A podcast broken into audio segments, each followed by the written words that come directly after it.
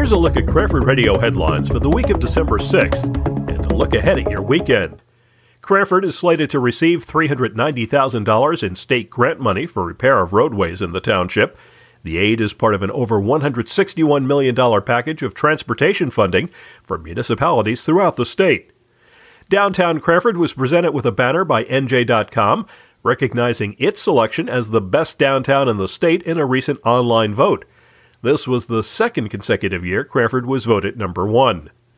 Friday evening at 6, the ice hockey team skates against Governor Livingston at Warinanco Park in Roselle. On Saturday, the bowling squad participates in the Warren Wheeler tournament at Jersey Lanes in Linden. Expect mostly cloudy skies Friday with a high around 47. The sun will be out Saturday, but temperatures will dip, reaching a high of only 38. On Sunday, it will again be sunny and a high in the low 40s. It's a Wonderful Life opens Friday evening at 7:30 at the Cranford Dramatic Club Theater on Winans Avenue. The holiday show will have weekend performances through December 15th. The Celebration Singers will perform Friday and Saturday nights at 8 at St. Michael's Church. Tickets are $20 for adults and $15 for children and seniors.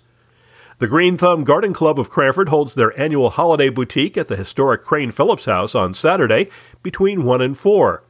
For more events and details, visit Cranford.com. News provided by Tap into Cranford. For Cranford Radio, I'm Bernie Wagenblast.